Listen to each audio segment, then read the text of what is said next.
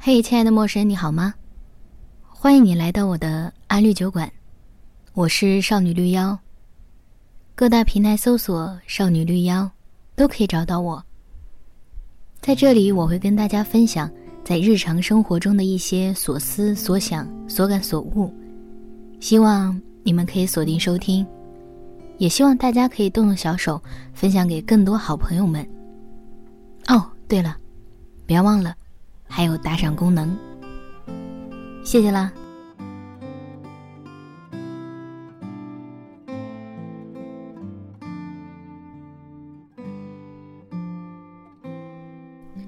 已经很少看爱情主题的相关电影了，或者说，很少觉得所谓电影中的爱情叫做爱情。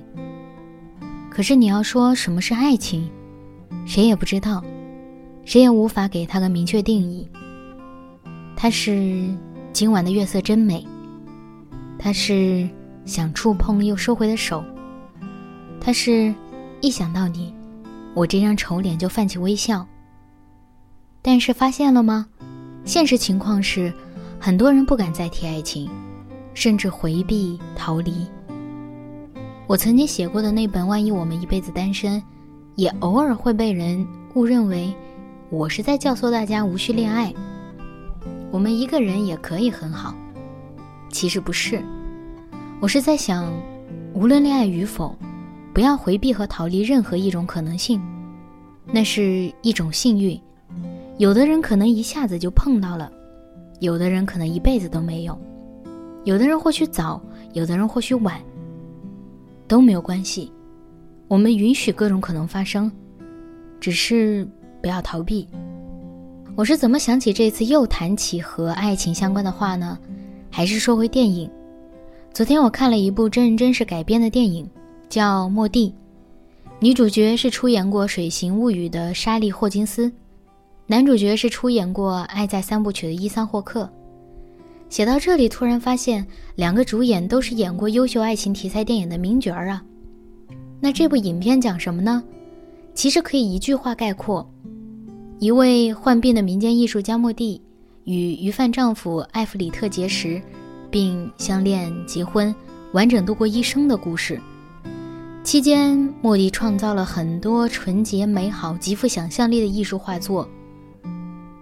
可是，要把电影揉碎了来看，似乎又不简单，可以说是两个怪人的爱情。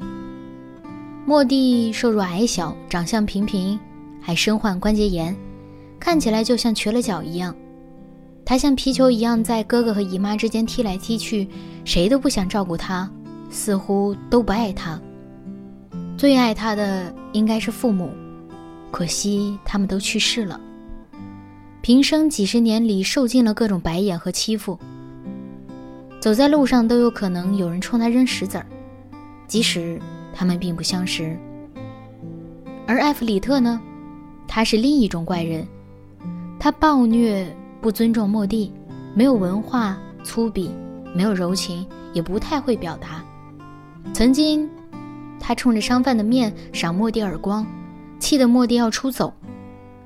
他还给莫蒂排家庭地位，第一是他，第二是鸡，第三是狗，最末尾才是莫蒂。他就是这样一个不太被人喜欢的人。可是偏偏这样两个人走在一起了。艾弗里特虽然不言不语或者口吐恶言，可是他会在莫蒂提出装纱窗门的第二天，默默给莫蒂装上。他会抱着莫蒂跳舞，形容两个人就像被抛弃的袜子，他是被拉长变形的那只。莫蒂也会跟他说：“他们不喜欢你没关系，我喜欢你，这就够了。”他们就这样在岁月中融化、温暖彼此。谁敢说这样的爱情不美？谁会觉得两个不完美的怪人在一起，不能燃放美丽的烟花呢？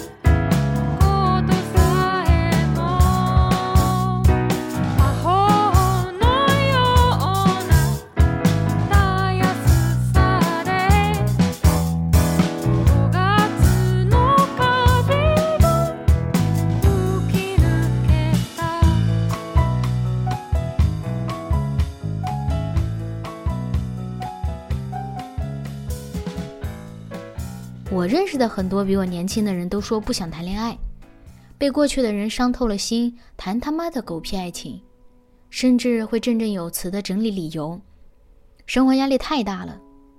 怎么是手机不好玩吗？现实的玩乐已经可以替代恋爱带来的快乐。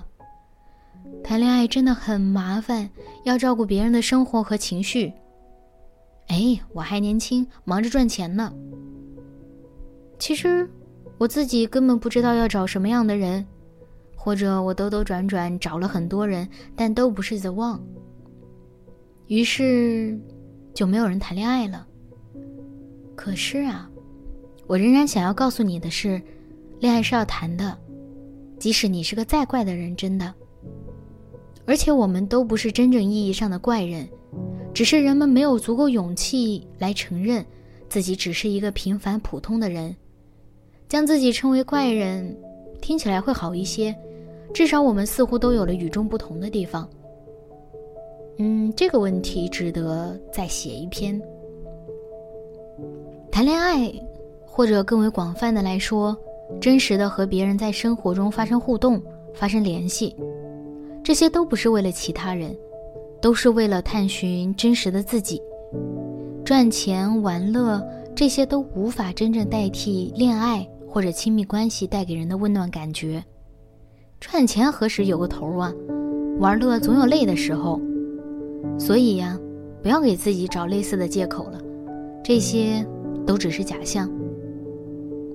当然，这次我不是叫你谈恋爱或者不谈恋爱。而是想要你产生一种真实的不拒绝的心理。我们想要和人有更深的羁绊，就不要把我不想摆在嘴边，摆出一种拒绝的态度。你想想啊，我们平时说的“我好像又胖了”，心里是不是想听到别人说“不，你不胖”，是一个道理呢？恋爱和不恋爱，单身和不单身，确实都是一个人的选择。但希望每个人的选择都是发自内心的，不是说压抑自己的真实需求。所以我其实不是在劝人谈恋爱，我是劝人不要逃避，面对自己真实的渴望，面对自己对温暖的亲密关系的真实渴望，这一点不丢人。能感受到人间温情，可以说是检验自己还未麻木不仁的一条规则了吧。那些真的可以称得上怪人的人，都在勇敢去追求自己所爱，追求自己的生活。何况我们这些普通人，又有什么借口去躲避真实的温暖呢？爱是，莫蒂对艾弗里特说：“别人不喜欢你没关系，我喜欢你就够了。”爱是王小波对李银河说：“一想到你，我这张丑脸就泛起微笑。”爱是想触碰又收回的手，爱是我们有颗不逃避、敢于追求的真实的心。若你是个怪人，我愿你有爱无忧。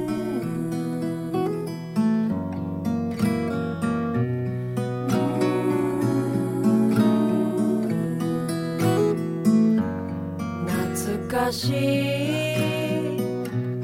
痛みだわずっと前に忘れていたでもあなたを見た時時間だけ後戻りしたの。幸せと聞かないで。嘘つくのは